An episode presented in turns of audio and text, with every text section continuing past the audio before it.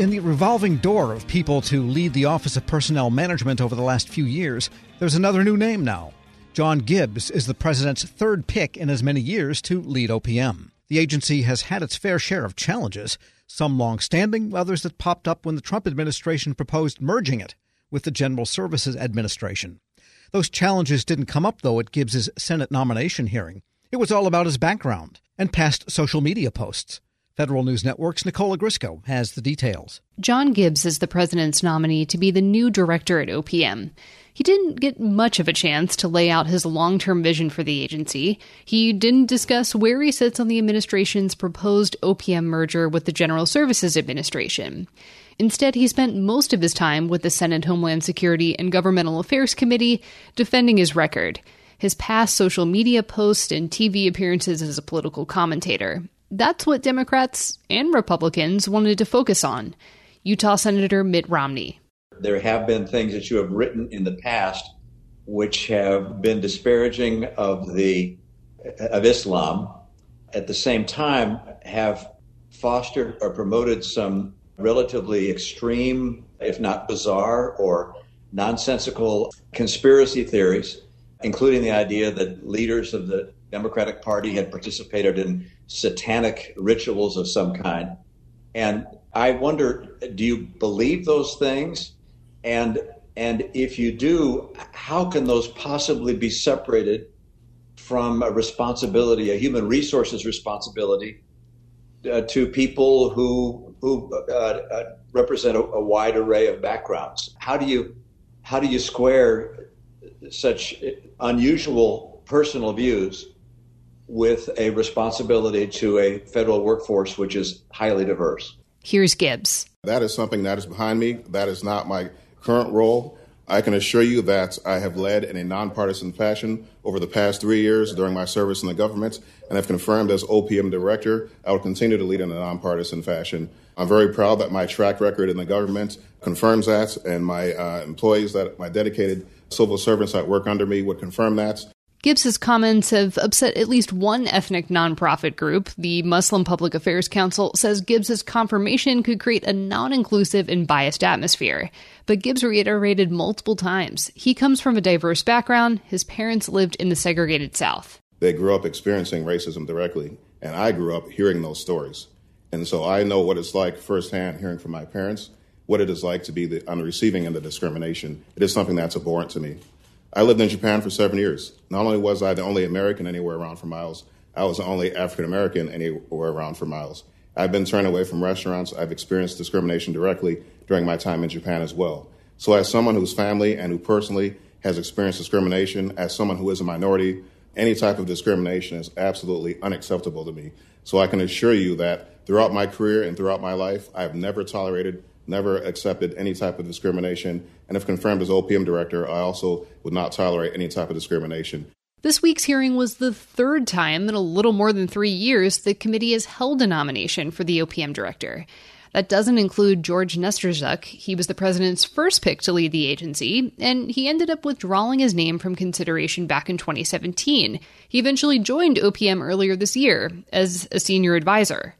Jeff Pon and Dale Cabaniss were the president's first two OPM nominees.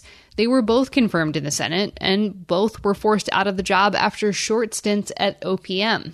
Acting leaders have bookended both of their tenures, and two of OPM's acting directors also served concurrently as the deputy director for management at the Office of Management and Budget.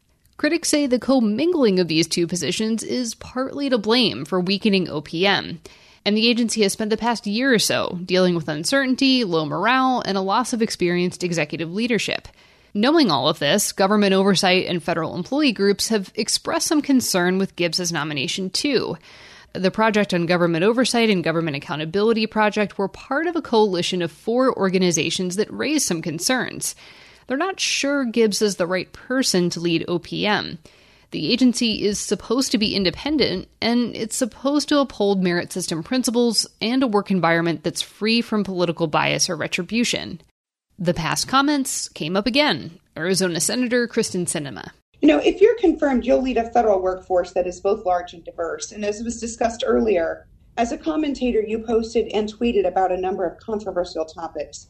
Some of your posts did imply support for fringe conspiracy theories and could easily be perceived as attacks on religious freedom or individual liberties. So, what steps will you take to build trust with employees, many of whom will never ever meet you, so that you can successfully lead a large and diverse workforce through this very challenging time in our history? Here's Gibbs. Regardless of the political beliefs of my employees, I do protect my employees, I empower my employees to the best job possible. And I must say, recently, we released $9 billion in funds from the CARES Act from the department that I oversee as acting assistant secretary. My team stepped up to the job very fast and did a tremendous work on that. So I'm very proud of them. And we had no issues with anything like political retribution or whatnot. So that is something I have not had to face, thankfully. Um, if it ever did happen, I would do what I always do. I protect my public servants. I protect my dedicated civil servants that are under my charge and make sure that they can do their job as effectively as possible. And if confirmed as director, I will do the same. Gibbs has been the acting assistant secretary for community planning and development at the Department of Housing and Urban Development for the last three years. He says he leads a team of about 700 people, and during his time there, he's hired new employees, overseen promotions, and created performance plans. He says that experience should serve him well at OPM. Gibbs was a software developer before coming to HUD. He says that experience also has a place at OPM. The agency has consistently struggled with IT modernization, and his predecessors usually point to OPM's outdated retirement process as something that needs attention. The OPM directors have mostly failed in the past, even though they say retirement services will be one of their top priorities. Here, Gibbs was no different. We're going to give it our best shot if confirmed. Yeah, I understand there is a cave in Pennsylvania with just, you know, tons and tons of files on paper. There's been ongoing efforts to address that and get some of those into an electronic format. So, if confirmed, that's something I definitely want to tackle. With my background in IT, innovation, technology is part of my DNA. It always will be. So, um, I enjoy tackling those kind of challenges. What I've learned in my career is that a lot of times when you're looking at an IT problem, it is sometimes not an IT problem, it's a culture or personality problem. So I think being really strategic about engaging the personalities involved to let them know if you're making a modernization, I'm not disrespecting you or saying that I'm going to take away your responsibilities or saying that you're incompetent. I'm saying that our dedicated public servants and retirees deserve to have the systems work faster. The Senate Homeland Security and Governmental Affairs Committee will vote on whether to advance Gibbs's nomination next week. Nicole Ogrysko, Federal News Network. Check out Nicole's story at federalnewsnetwork.com. This episode is brought to you by Zelle. Whenever you're sending money through an app or online, it's important to do it safely. Here are a few helpful tips. First, always make sure you know and trust the person you are sending money to.